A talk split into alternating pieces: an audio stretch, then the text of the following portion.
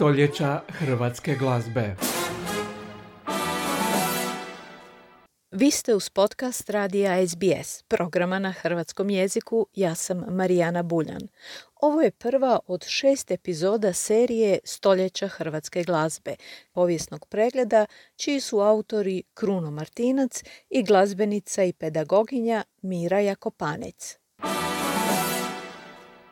Gospođo Jakopanec, u našim smo se dogovorima za ovaj kratki pregled povijesti hrvatske glazbe odredili za kronološki put, pa krećemo od najranije povijesti, u ovom slučaju srednjega vijeka, prema suvremenoj hrvatskoj glazbi.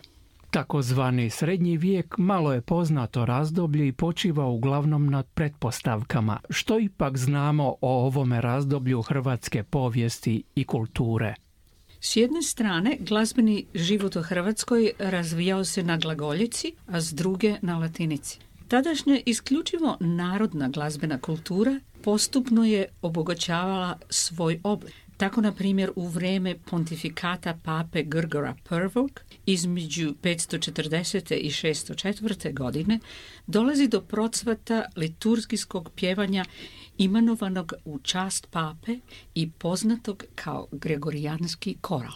Najraniji sačuvani primjer takvog pjevanja u Hrvatskoj je iz 10. stoljeća, a taj se fragment čuva u Franjevačkom samostanu u Dubrovniku. Ovakvih zapisa crkvenog pjevanja ima i u drugim molitvenim knjigama, kao što su Lokrumski misal iz 1072 pa evanđelje iz Osora iz 11. stoljeća. Dokazi su to bogate glazbene prakse, prije svega crkvene glazbe, odnosno glazbe za liturgijske potrebe, koji su u skladu sa standardima vremena. Nije nam naravno poznato kakva je bila izvođačka praksa, ali suđeći po sačuvanim zbirkama, za pretpostaviti je da je to posebno u samostanima kvalitet izvođenja bio u skladu s praksom svoga vremena i drugim europskim sredinama.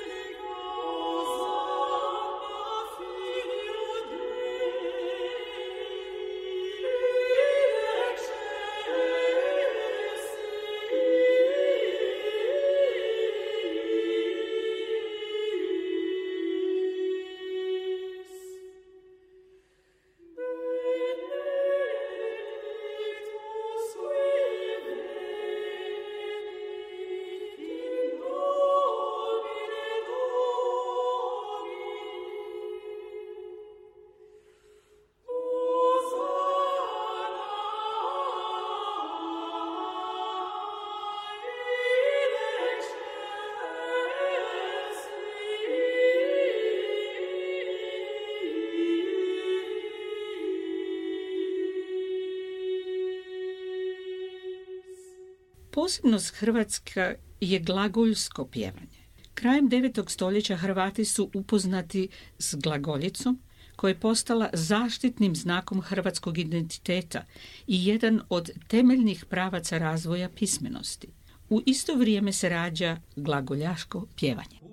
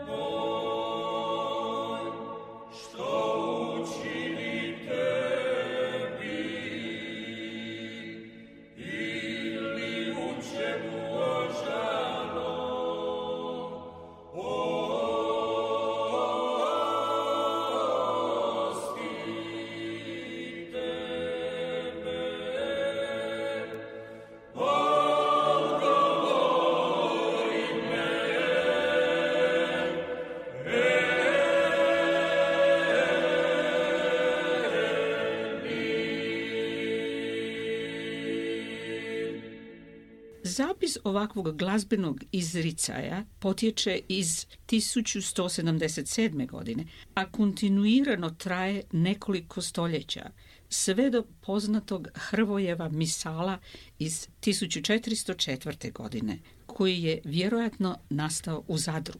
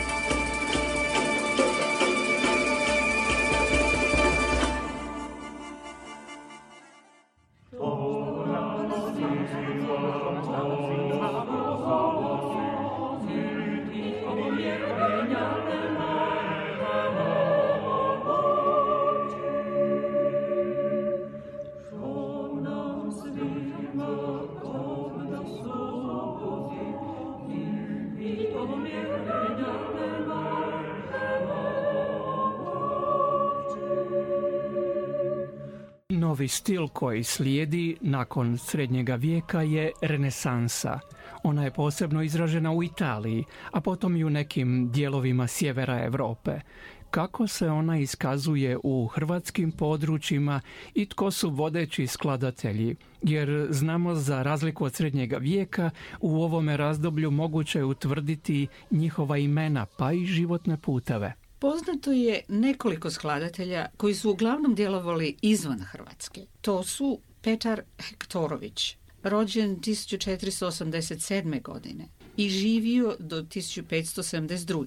Poznati književnik rodom iz Starigrada na Hvaru. On je također pisao i glazbu. Andrija Starić, rođen 1480. i umro 1538.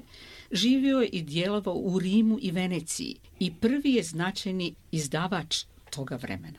Zatim Frano Posanac, 1485. do 1535. radio je u Veneciji također kao izdavač u izdavačkoj kući Petrući. Sačuvane su njegove skladbe Frotole i Ričerkari. Andrija Patricij Petrić, također skladatelj iz 16. stoljeća. Poznato je jedino da je potjecao iz plemičke obitelji s otoka Cresa, a od njegovih dijela sačivane su četiri madrigala. Julije Skijavetić, za koga se zna da je rođen 1520.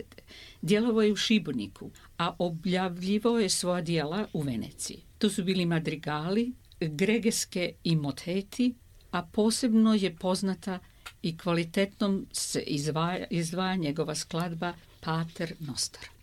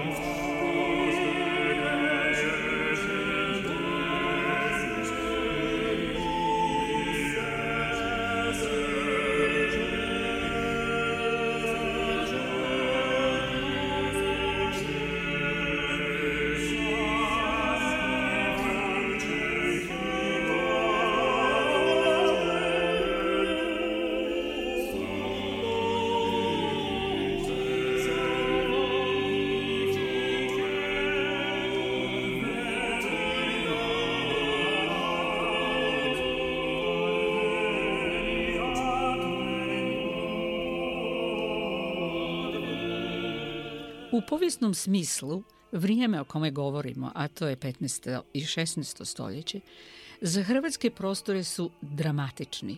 Prije svega zbog širenja Osmanskog turskog carstva, gdje veliki dio ovih područja dolazi pod njihovu upravu. To su područja napetosti i sukoba, suprotstavljanih religija, što nikako ne pogoduje kulturnom životu. Jedno od pitanja je i kako se danas izvodi ova glazba. Ne odnosi se samo na renesansni period, nego i za srednji vijek i takozvanu predklasiku. Jer tada je notacija, odnosno zapisivanje, bilo drugčije. Također i izvođenje. I kako je uopće mogla zvučati ovakva glazba u svoje vrijeme? Izvođenje renesansne glazbe se i danas njeguje a izvođači su specijalizirani ansambli i vokalne grupe. Za dešifriranje napisanog materijala potrebna je posebna ekspertiza, kao i nabavka i proizvodnja instrumenta po uzoru na originalne. Tumačenje se oslana na tradiciju i usporedbu sa izvorima iz područja izvona Hrvatske.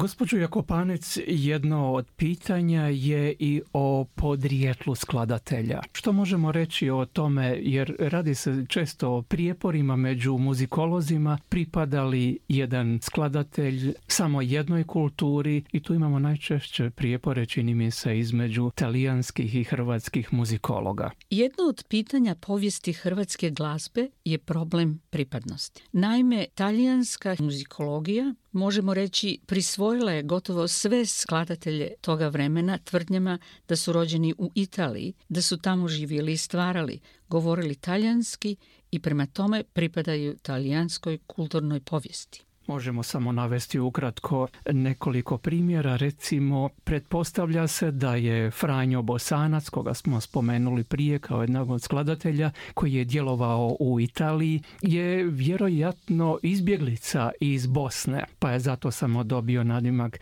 Franjo iz Bosne ili Franjo Bosanac.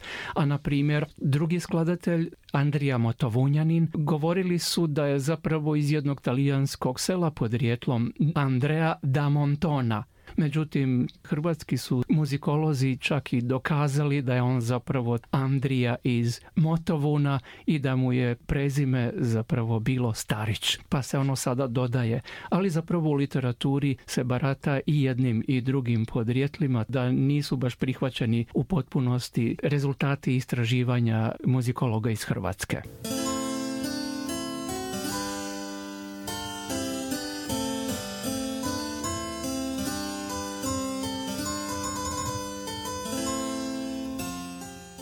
I time i zaključujemo i ovaj period renesanse u Hrvatskoj, odnosno vezan za skladatelje hrvatskog podrijetla koji su djelovali u vrijeme 15. i 16. stoljeća.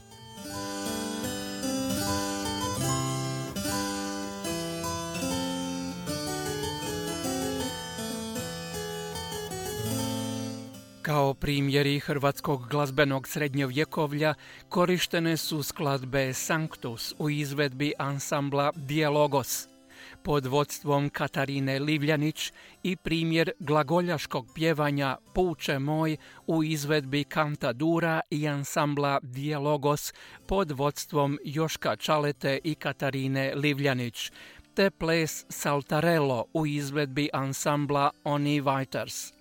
Primjeri renesanse bili su Frotola, što nam svima kob dosudi, Andrije Starića Motovunjanina u izvedbi zagrebačkih madrigalista, Dijelo Julija Skjavetića Pater Noster u izvedbi ansambla Procancione Antiqua, skladba None Tempo Franje Bosanca u izvedbi ansambla Sintagma Musicum i Richard Carr Kara Perdolor Andrije Starića Motovunjanina u izvedbi Kristofera Hogwooda.